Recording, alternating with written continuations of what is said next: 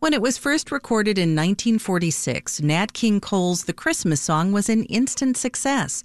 It remains one of the most beloved American holiday songs. Cole was raised in Chicago and was part of a generation of exceptional Southsiders who would go on to dominate in their fields. Urban historian Sherman Dilla Thomas joins WBEZ producer Cianna Greaves with more. So Nathaniel Adams Cole grew up in Chicago. How did those early years in Chicago shape him as an artist?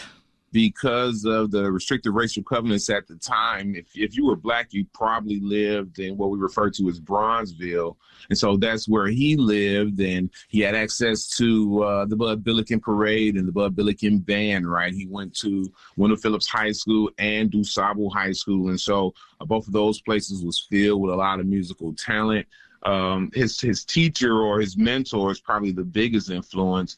There's a school on 51st Street that's named after Walter Diet, and that is the first musical director of both those schools.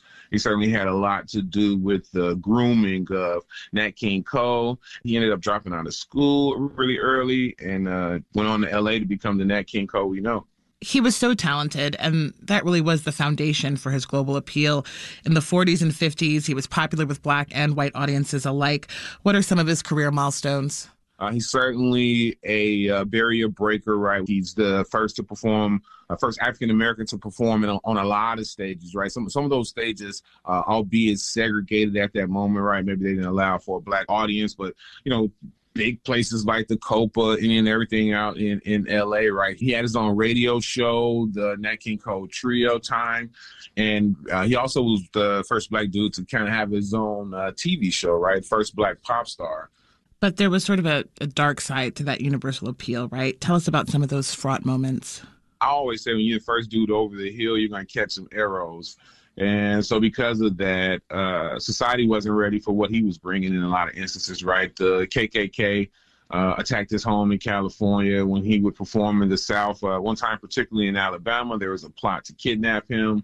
And then, you know, sometimes you'll be told that you're not black enough, right? Like maybe wasn't as vocal as others would like as it relates to black issues. Kind of reminds me of that movie, The Butler, and where Dr. King admonishes the son of the butler. He says it's the quiet dignity of African Americans that often push the lines in spaces where, you know, being rough and tumble and revolutionary wouldn't get you in the door, right? So, you know, it'd be absolutely tragic to not consider him a black activist. So despite those obstacles, his ability to reach broad audiences persists, the best example of that being The Christmas Song. How did he land that? Well, that's another excellent question, Cianna. First off, the song was written in 1945 by a very dope Chicagoan, Mel Tormé. Nat King Cole certainly owns the song when he records it. He first records it in 1946. He records this different version in 1953. Nat King Cole finally lands on the version, the one we all know and love, right about 1960. The song will become an instant classic. The really tragic part about all of that, though, is he didn't really live long enough to see how his legacy would stand the test of time. He was a smoker, as I understand it, since the age of about 14, and he died of lung cancer at 45.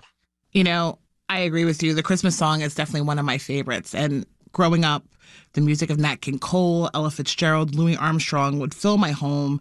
And it's a tradition that I continue today. Why do you think that music endures?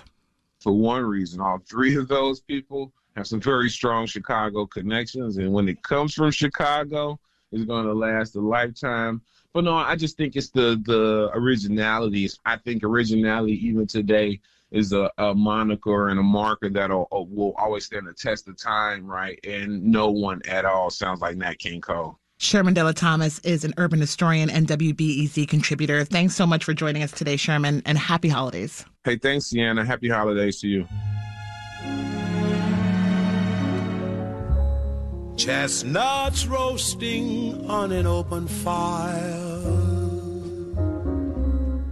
Jack Frost nipping at your nose,